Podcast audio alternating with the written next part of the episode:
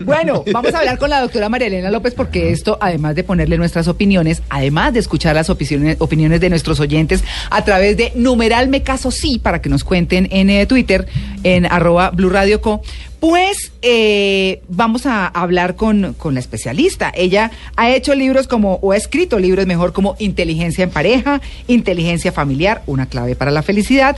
Bueno, en fin, y mucho sobre adolescentes, sobre el bullying. La doctora Marilena López, la verdad es que tiene una carrera muy interesante alrededor de la familia. Doctora Marilena López, buenos días. Hola, buenos días. Qué rico volver a verte. claro que sí. Pues bueno, ¿qué hacemos con todas estas opiniones divididas frente a lo que es? son válidas. ¿Cierto? No, mucho todas las anteriores. Realmente creo que todos juntos saben más que los psicólogos. Ah, bueno, con, todo que Juan Carlos... esa es la realidad de las parejas de hoy. Todo lo que están diciendo es la realidad. O sea, la, eh, eh, la expresión de la bloguera es de verdad como la, la, la realidad de muchos jóvenes que piensan eso, que esto es mi proyecto, quiero ser yo, eh, no voy a conceder en mis posturas más importantes y eso también es lo que complica la, a la hora de ser pareja, porque es que yo quiero ser yo, pero el otro también quiere ser él. Entonces, coincidir eso es lo que hace difícil y muchos jóvenes lo piensan porque dicen, me toca saber realmente en mis creencias más profundas, en lo que yo creo, en mi deseo de felicidad, de bienestar, y entonces se me complica la vida pensar que voy a, a vivir con alguien, ¿sí? Claro. Pues claro, es que la verdad es que el tema de vivir en pareja, más allá de si se casa o no se casa, es una elección muy seria. Eso va mucho más allá de, no, pues vámonos a vivir y listo. No, hay muchas cosas que hay que tener en cuenta.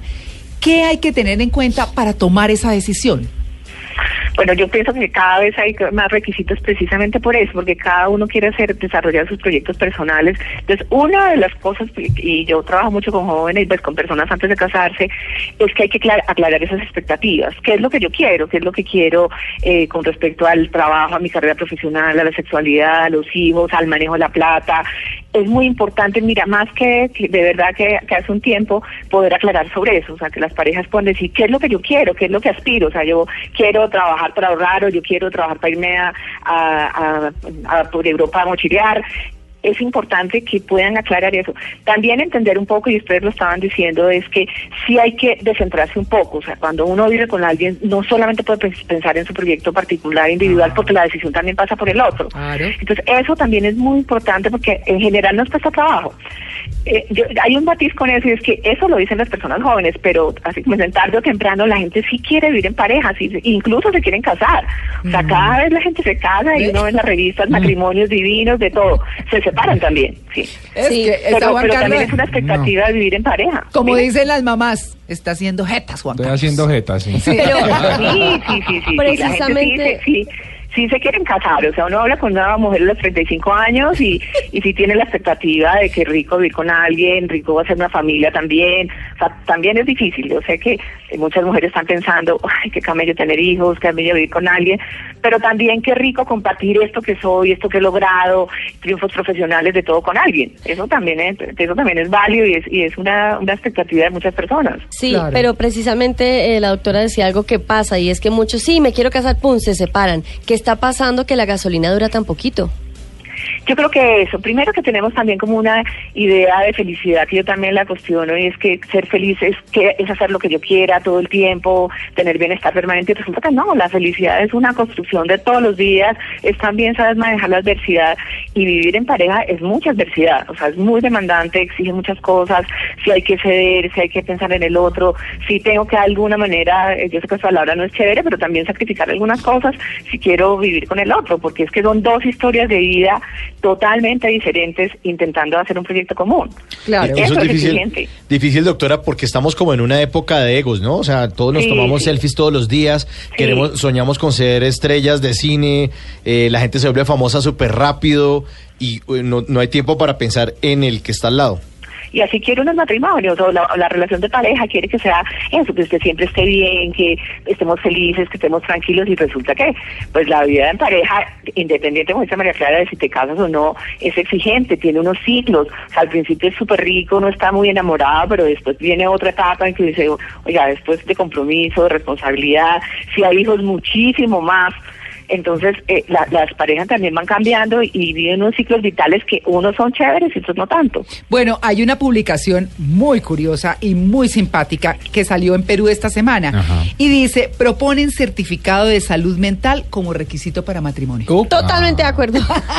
pero mira, pareciera así un poco gracioso, pero resulta que sí es muy importante, porque una de las causas como más eh, de verdad profundas de separación es que uno no ha resuelto muchas cosas personales. Entonces, si yo tengo necesidad, por ejemplo, de que permanentemente me digan que me quieren, que me reconozcan, que me reafirmen, yo todavía no tengo resuelto eso por mi infancia, porque he tenido algunas dificultades, la pareja no me lo va a resolver. Y entonces cuando yo llego a, a vivir con alguien, aspiro a que esa persona me llene todas las necesidades psicológicas que yo no todavía no he, no he llenado. Y resulta que eso no pasa.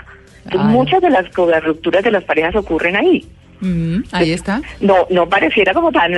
Tan absurdo sí, o sea, creo que uno sí debería por lo menos evaluar un poco como su vida personal, de autoconocimiento, de ver qué es lo que yo quiero de verdad y qué es lo que aspiro que la pareja me, dé. Pero y mire, y mire el enfoque que le da el psiquiatra del Hospital Regional de Cajamarca, esto es en Perú, como les decía, él, él considera que es una de las alternativas para evitar la violencia intrafamiliar. sí, claro, porque tú has sanado cosas, porque mm. muchas veces eso te lleva a ser agresivo, a violentar al otro, a pasar por encima del otro.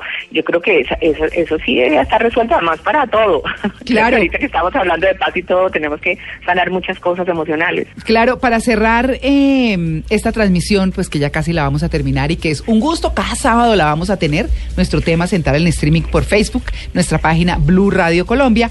Pues fíjense que la bloguera mm, que nos dio el tema para hablar hoy de numeral me caso sí dice, puedes ver que no me cuesta conseguir lo que quiero, que sea la perfección, cuál es mi rumbo, a dónde quiero llegar, perdona, pero lo cierto es que no necesito de ti ni de un príncipe que me venga a rescatar. La verdad es que no hay nada que me pare, que me imposibilite para lograr lo que quiero lograr. Así que deja de intentar, no me vas a cambiar, resígnate a que nunca seré la mujer de tu vida, ni la mujer ideal. Yo simplemente, simplemente soy. Porque uno presiente que eso tiene un tufillo de un desamor. De una tucita por ahí. Una tusa, ¿Cierto que sí, María Elena? pues yo pienso que, que, pues que está bien tener esas posturas en algún momento de la vida, pero si en algún, no sé, si después tú decides querer vivir con alguien, hay que replantear algunas cosas desde esa individualidad que a veces es muy egocéntrica, como ustedes decían. Cuando llega el que toca. Sí. El que, el que la hace desistir. ¿O no? Sí, después Pero mira, yo creo que yo quisiera rescatar algo y es que, y ustedes lo dijeron ahora, no tiene que sucumbir la individualidad para que sobreviva la pareja. O sea, no tengo que dejar de ser yo ni abandonar todos mis proyectos. La idea es que los podamos conciliar y eso pues es el reto y el desafío pero pero la idea no es que yo desaparezca para que la pareja sobreviva, porque eso también genera desequilibrio. La idea es que no. los dos. Yo estoy en pro de la runche. No, soy yo, pero qué rico juntos. pero, por eso, por eso uno tiene que conseguirse una persona que sea cómplice. Sí. Que sea el cómplice de uno, que a ambos les guste la arrunche, les guste las mismas comidas. hay otro estudio muy interesante que dice que la gente que tiene más afinidades vive más tiempo juntos. Y yo mm. también creo eso. O sea, lidiar con la diferencia es muy complicado. los polos opuestos se atraen, eso es como medio. Pero se miren, ahora entre más afinidades tengamos, yo creo que es un poquito más fácil porque es que hombres y mujeres pensamos muy distinto. Claro. Claro. Pues bueno, doctora María Elena López, muchas gracias por su atención con el Blue Jeans de Blue Radio. Gracias a ustedes. Bueno, una ledita rápido antes de irnos al break y antes de despedir la transmisión, por supuesto, ¿qué nos están diciendo nuestros oyentes? En Facebook nos dice David Reyes, hay sociópatas a la lata para el tema ah, Claro. Pero es verdad. Y también dice, lo ah, perdón, eso lo dijo, fue Margarita de Castro. David Reyes dice, lo peor es casarse, vivir en unión libre, lo mejor, las mujeres se convirtieron en groseras, amargadas, egoístas, flojas, irresponsables, conchudas, genial. Pero se despachó. Se despachó. ¿Será que les divinamente? También nos hablan mucho de lo que nombrábamos al principio de no, envejecer solo. Se me perdió aquí el comentario, pero eh, una mujer nos decía que no, que no hay que pensar que por casarse y llegar a la vejez acompañado va a ser lo mejor, porque muchas veces uno de los dos se queda en el camino y de todas maneras tiene uno que asumir la vejez solito. Mire que precisamente yo tengo un trino similar de Constanza. Dice, numeral me caso sí, y nos cuenta, nunca pensé en casarme, viví con alguien, no me gustó y no me afecta llegar sin un hombre a la vejez. Depende de la mentalidad. Numeral me caso sí en Twitter, que hacemos parte de las tres tendencias más importantes del país a esta hora y muchos comentarios. Mire, Cristian Hoyos dice, numeral me caso sí, es con la hermosa Plata Catalina, arroba Plata Catalina. muy bien. Se le va a cumplir. Se le va a cumplir el sueño, es que para la arepa. La profecía que yo había dicho, ¿no? Que profecía. Es que los oyentes no lo saben, pero Esteban cuando cerramos micrófonos me dice, usted va a terminar casada con un oyente, usted va a mm, terminar enamorada bueno, Yo les hago el ponqué. Carolina dice. Pasamos el matrimonio aquí por el streaming también. Ay, sí, hacemos la vaina acá, desempolvamos el, el, vestido. Oiga, ¿puedo leer el de Juan Pablo Correa? Que dice, yo me caso si es con una viuda rica. Rica. pero rica cómo? No lo ¿Cuál es la traducción de rica? No lo dice, pero para mí debe ser una viuda, una viuda rica y que tenga harto Rica, rica, rica y apretadita y adinerada. Eh, para un crucero. Carolina, eso. Carolina dice, numeral me caso sí, me respetan mis espacios. Ah. Eso es de lo más complicado. Pero ahí está diciendo lo mismo.